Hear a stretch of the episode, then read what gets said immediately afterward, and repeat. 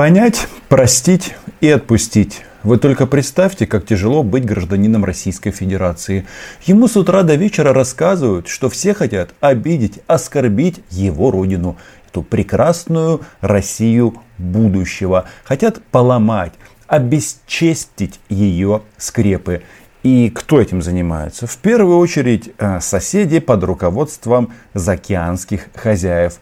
То молдаване нападут на Приднестровье, то э, грузины нападут на российских миротворцев в Абхазии и Южной Осетии. Приходится время от времени защищать русскоязычных на востоке Украины и э, на территории автономной республики Крым, которую они оккупировали, кстати, точно так же, как Приднестровье, точно так же, как Абхазию с Южной Осетией, ну и точно так же, как и э, восток Украины.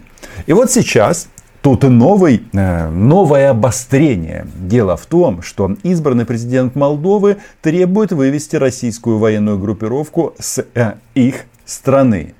И здесь уперлись. Почему для нас важна эта история, как реагирует Кремль на требования законных властей Молдовы э, по этому вопросу? Потому что эти же подходы один в один они навязывают нам по Донбассу. Подписывайтесь на мой YouTube канал, читайте агентство Униан. Мы здесь называем вещи своими именами.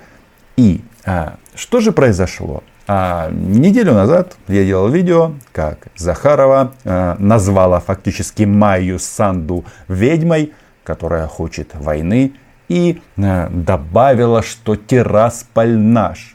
Но выходит, что тут в Кремле поразмыслили и решили, что нужно добавить. Нужна тяжелая артиллерия. Маша, ну в смысле Мария Владимировна Захарова, не справляется. Телеканал «Звезда», Денис Шурыгин. Пожалуйста. Да, Сергей Викторович, а у меня вопрос по поводу еще одной миротворческой миссии в Приднестровье. Все мы знаем, что новоизбранный президент Молдовы э, Майя Санду, она выступает, активно выступает за то, чтобы вывести оттуда российский миротворческий контингент.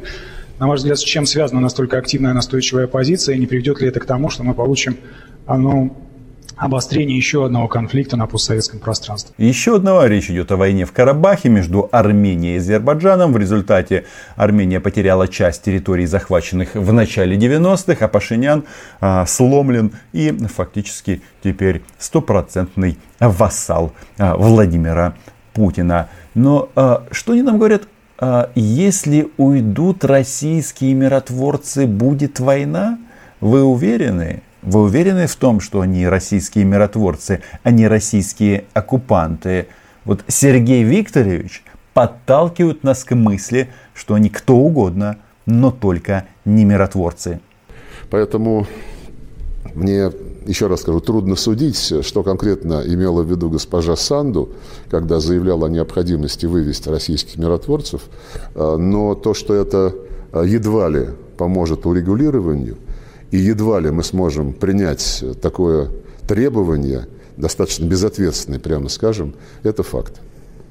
Ну, смысл в том, что требуйте, что хотите, и мы все равно не уйдем, потому что у нас есть автоматы, и вообще мы готовы в случае чего и э, где-нибудь э, бомбануть.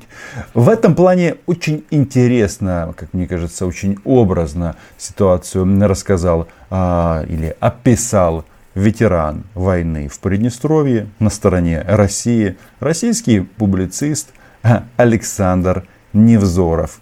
Вот здесь у Кремля в истории с Приднестровьем все как-то усугубляется такая весьма скользкая позиция Дауна. Да? Если какой-то депутат Государственной Думы России про а, президента а, Молдовы просто, ей, просто он ей заявил в прямом эфире «сиди, тетка, и не кукарекой», то официально даунскую позицию поручили озвучить, опять-таки, вытолкали вперед Машу Захарову и Лаврова. Маша звонким пионерским голосом завела привычную песню «Мы гаранты мира, мы защитники, мы незаменимы, мы никуда не уйдем». А что они говорят нам по Донбассу? Кто они? А, посредники, гаранты. А, гаранты чего? Ну, очевидно, гаранты войны, как и в Приднестровье. Кишинев устами нового президента корректно повторил свою просьбу. Молдова просит убрать со своей территории русских солдат нафиг, да, и просит забрать склады с опасным вооружением советского времени. Вот, вот делов-то всех на самом деле. И вот как эта ситуация выглядит со стороны. Вот представь себе, дама в маршрутке настойчиво просит незнакомого амбала убрать руку из ее трусов, да, а Амбал, шевеля там волосатыми пальцами, объясняет, что он просто таким образом защищает ее честь от подозрительных других пассажиров. То посмотрите, девушка, сколько злодеев вокруг, ведь неизвестно, что от этих извращенцев ждать. И руку не убирает. И причем Амбал все это говорит голосом Маши Захаровой, что создает а, ощущение окончательно как бы международной галлюцинации абсолютного эм, Когнитивного бред, да? диссонанса. Да. Можно использовать любые другие яркие формы, яркие выражения, яркие высказывания, но факт остается фактом. Что же это за миротворцы, которые по а, требованию правительства государства, где они находятся, не хотят уезжать домой. Ну что же это за миротворцы?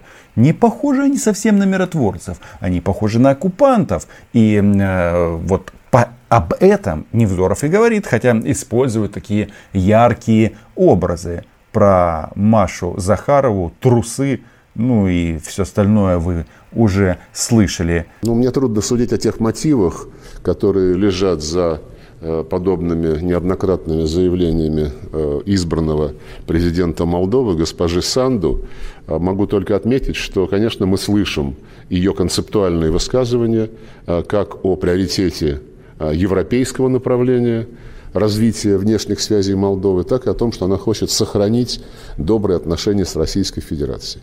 Я думаю, что добрые отношения с любой страной, в том числе, конечно, для нас важно, важно как рассматриваются отношения с Россией, новым президентом Республики Молдова, предполагают учет взаимных интересов, учет тех договоренностей, которые были достигнуты прежде. Российская священная простота. Для них, если вы хотите, чтобы были добрые отношения, их армия должна быть в вашем доме. Логики, конечно, здесь нет. Точнее, она есть, но она российская, и она как раз вот в этом ключе, что, боже мой, нас хотят все обидеть и унизить. Не гните наши скрепы. Российские миротворцы, как и э, миротворцы Молдовы и Украины, находятся в зоне конфликта в соответствии с имеющимися решениями группы 5 плюс 2. На самом-то деле Украина отправила туда 10 наблюдателей, а не миротворцев. Это не одно и то же. У нас там миссия очень и очень ограниченная. А основной костяк там, э, я э, рекомендую вас посмотреть предыдущее видео, он как раз и состоит из россиян причем, ну, как вы понимаете, приднестровцы э, и россияне это одна и та же команда. Ну, это как на Донбассе, когда они хотят, чтобы одни российские военные были миротворцами, а другие российские военные были ополченцами. Идиотизм. И они прежде всего решают задачи поддержания стабильности в этом регионе, который ну, является принципиально важным для того, чтобы а, там не произошло какого-то нового всплеска кровавого конфликта. Именно российские миротворцы в свое время остановили горячую фазу Приднестровского а, конфликта и с тех пор обеспечивали сохранение этого конфликта, пусть в замороженном, но не смертельном состоянии. Для понимания ситуации слово предоставляется ветерану войны в Приднестровье Александру Глебовичу Невзорову. Хотела спросить, а э, вот э, как вы понимаете, если э, выполнится просьба Майи Санду о выводе войск, там что, должен э, начать тлеющий конфликт тут же разворачиваться? Там на, начнется там пальба, что там будет? Ни в коем случае, потому что президент Молдовы э, хочет э, окончательно интегрироваться с Европой. Для этого нужна безупречная репутация, для этого нужно отсутствие каких бы то ни было Тлеющих войн, конфликтов, конфликтов кровищи угу. и огня. Поэтому они будут снова интегрировать в себя Приднестровье на совершенно цивилизованных основах – с предельной мягкостью, и Приднестровье абсолютно готово отдаться. И Вы так готово, полагаете? А, а, ну, я просто знал, ну слушай, ну я угу. же воевал за Приднестровье, у меня же масса орденов за эту за то безобразие, которое я там устраивал когда-то. То есть вырисовывается простая картина. Задача российских захватчиков, будь то в Украине, будь то в Грузии, будь то в Молдове, одна и та же. Максимально препятствовать евроатлантической интеграции этих государств. Но думаю, что ничего у них в конечном счете не получится. Потому что, ну, слушайте, они э, удивляются, время от времени тут э, мяукают эти представители с паспортами, с вот этим двухглавым орлом, что ну почему же вы нас так не любите? А, а почему? Да мы к вам э, относимся нейтрально, но просто если вы думаете, что все такие же, как и вы, то есть извращенцы, то есть вас должны любить, потому что вы нас стреляете, нет, так, конечно, не работает. И вот Сергей Викторович, естественно, он как бы обосновывает, почему а, без российской военной группировки всему хана. Там есть вторая группа российских военнослужащих, которые э, российская объединенная группа войск, которые охраняют э, склады боеприпасов в Колбасне. Именно о выводе этой группировки говорила в первую очередь Майя Санду. И эти склады, они находятся непосредственно на границе с Украиной. Это склады 14-й армии еще советский, советского периода, ну и, соответственно, потом российской. И эти склады находятся в таком состоянии, что а, прекращение контроля за их состоянием чревато а, очень серьезными инцидентами. Напомню, что когда процесс приднестровского регулирования сдвинулся с мертвой точки, а, вывоз наших боеприпасов осуществлялся довольно эффективно и быстрыми темпами. Это было в 2003 году и примерно половина боеприпасов в то время было вывезено с территории Приднестровья и утилизировано. Но после того, как Кишинев прекратил выполнение договоренности об урегулировании, Приднестровская сторона категорически отказалась э, от возобновления процесса вывоза боеприпасов, поэтому они сейчас находятся на этих складах. Э, министр обороны Российской Федерации Сергей Шойгу заявлял в свое время, что мы готовы утилизировать эти э, опасные, опасные, прямо скажем, предметы, которые находятся далеко не в лучшем состоянии. Но для этого нужно сотрудничество э, сторон и, прежде всего, э, добрая воля и Кишинева, и Тирасполя. Как вам такое? Да? А, нам нужен, чтобы стороны конфликта вели прямой диалог. Только мне хочется задаться вопросом, а с каких это пор Приднестровье, якобы как бы субъект конфликта, может распоряжаться на российским военным имуществом, а не против, и министр обороны взял под козырек. Мне кажется, э, что-то в этой логике хромает. Хотя на самом-то деле все всегда как обычно, с россиянами просто. Они же не скрывают, они прямо говорят, мы просто не хотим уходить из этой а, территории. Это российский форпост, чтобы в случае чего кошмарить Украину, может быть, покошмарить еще кого-то западней. Но факт остается фактом. Там, где на российский а, солдат, они считают, что это м, основа для того, чтобы Россия в принципе вернулась в этот регион. Но давайте-ка послушаем, что по этому поводу еще говорит Александр Глебович. Да, мы знаем, кто был автором-исполнителем Приднестровской войны. Это Россия, да, ибо хвалится тем, что Россия там уже много лет не стреляет. Так, собственно говоря, а что ей стрелять? Ей удалось создать этот жуткий совковый заповедник депрессии и никчемности. Созданием такого заповедника сейчас Россия активно занята на территории востока Украины под брендом этих, ну, Лугандонии, в общем. Еще Незоров считает, что э, Кремль избегает этой войны, потому что тем самым могут родиться мощные российские военачальники, которые будут оказывать политическое влияние внутри страны, ну, я так, естественно, не думаю. Но, понимаете, над этой темой морщат лбы свои не только а, власть имущие в России, не только недобитые оппозиционеры и вот эти вот публицисты, которые а, публично а, высказываются не в фарватере официальной российской позиции. К этому подключились еще и пропагандоны. И сами вопросы, которые они задают, они же прекрасны. Возвращаясь в сегодняшний день, э, спасибо, что напомнили э, историю того, как это происходило в Южной Осетии и в 2008 году, но возвращаясь к теме Молдавии и Приднестровья. На фоне того, что мы сейчас видим в разных совершенно точках на постсоветском пространстве, как вы думаете, могут ли те же, ну или некие другие западные силы спровоцировать такой конфликт сейчас на территории, на территории Приднестровья?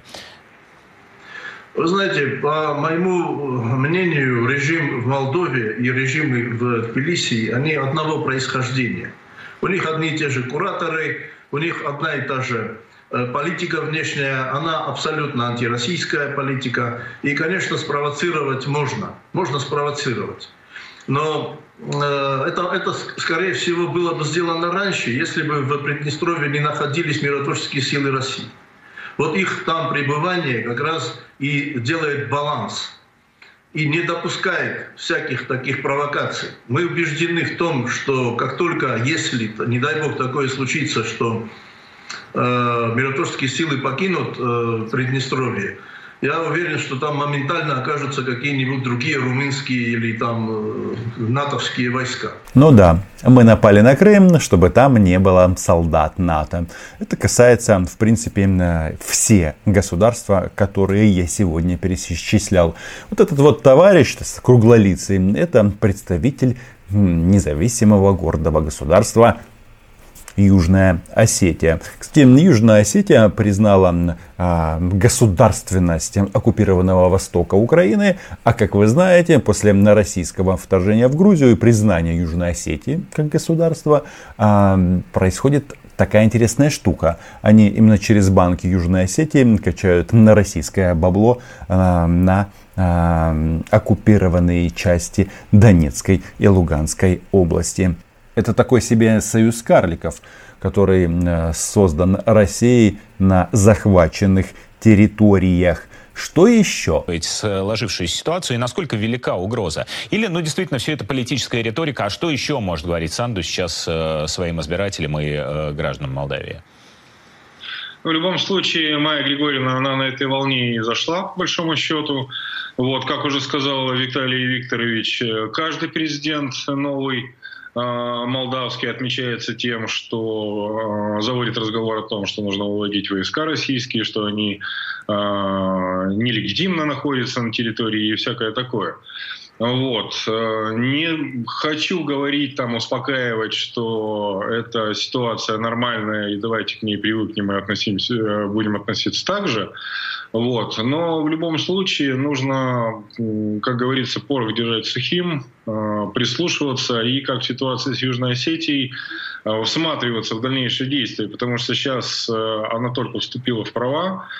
Вы видите, какие они параллели проводят с Южной Осетией. Вы понимаете, что Южная Осетия в извращенном российском сознании а, а, что там произошло? Саакашвили. А, боевые грузины напали на свой регион, и в конечном итоге Россия ответила. Ну, то есть они грозят Майе, она только еще, она еще даже в должность не вступила, они уже грозят ей войной.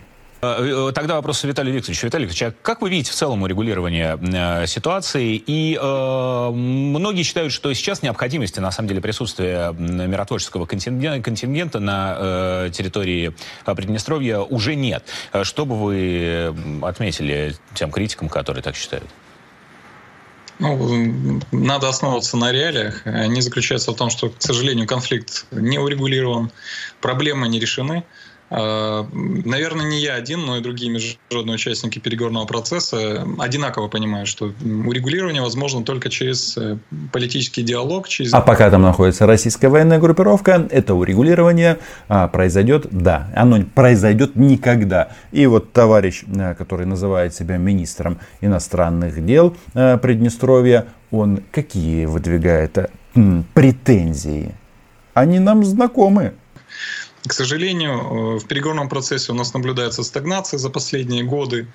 И это мешает диалогу, продвижению вперед, мешает решать проблемы, Э, мешает улучшать жизнь людей. А какие считаю, сейчас основные проблемы нужно решить в первую очередь, как вы считаете? Тут важно отметить, какая же это стагнация. Вообще-то Дадон, выйди вон, пять лет руководил Молдовой. Самый пророссийский президент. Больше э, фанатам Путина найти фактически невозможно. Красные площади, заявления, встречи с Красносельским. В результате что получила Молдова в части урегулирования конфликта? Да-да-да, именно это они получили, потому что а, этот конфликт а, в таком ключе, при посредничестве россиян, он в принципе решен быть не может. А, их очень много. Это проблема политически мотивированных уголовных дел когда граждане Приднестровья преследуются в Молдове по политическим мотивам. У нас есть факты похищения наших граждан, задержания, уголовного э, преследования. Внимание, кейс по Донбассу. Что там? Амнистия. А, полная амнистия. Тех, кто пытал, тех, кто убивал и насиловал а, во имя русского мира, Украина должна простить. Один в один. Это проблема, связанная с банковской сферой, когда нет нормальной возможности обеспечить финансовые интересы, в том числе и пенсионеры не могут со своих карточек снять деньги. Здесь тоже пенсионеры, тоже страдают. Где они страдают? Там, где российский флаг. Внимание, один в один с Донецком и Луганском. Николаевич, какие выводы можно сделать из истории 2008 года? И, может быть, э, в чем-то перенести на нынешнюю ситуацию, которая складывается э, в Молдавии? Может быть, наоборот, нужно усилить контингент, может быть, добавить какие-то спецподразделения, э, ну или каким-то образом там, провести ротацию, чтобы военнослужащие больше отвечали да, тем вызовам и рискам, которые возникают даже в связи с такими политическими заявлениями. Еще раз, о чем говорит пропагандон? Он говорит о том, что раз они требуют вывести э, российскую военную группировку, то мы должны пойти по другому пути и увеличить ее. Отправить туда всякие там спецслужбы, э, всяких морских котиков и так далее, и так далее. То есть а, будете, перевожу на русский с пропагандистского, будете требовать от того, чтобы а, мы ушли с вашей земли, мы а, можем а, а объявить вас Саакашвили и начать бомбить. Ну и вообще у нас есть механизмы для того, чтобы там якобы развернуть еще большую группировку. Ну какие же это миротворцы, если они а, приезжают в страну без приглашения властей этого государства. Нам эту схему рано или поздно тоже будут навязывать. Читайте агентство Униан, подписывайтесь на мой YouTube канал, ставьте несколько комментариев, лайки, репосты. Большой привет и спасибо моим патронам. Чао!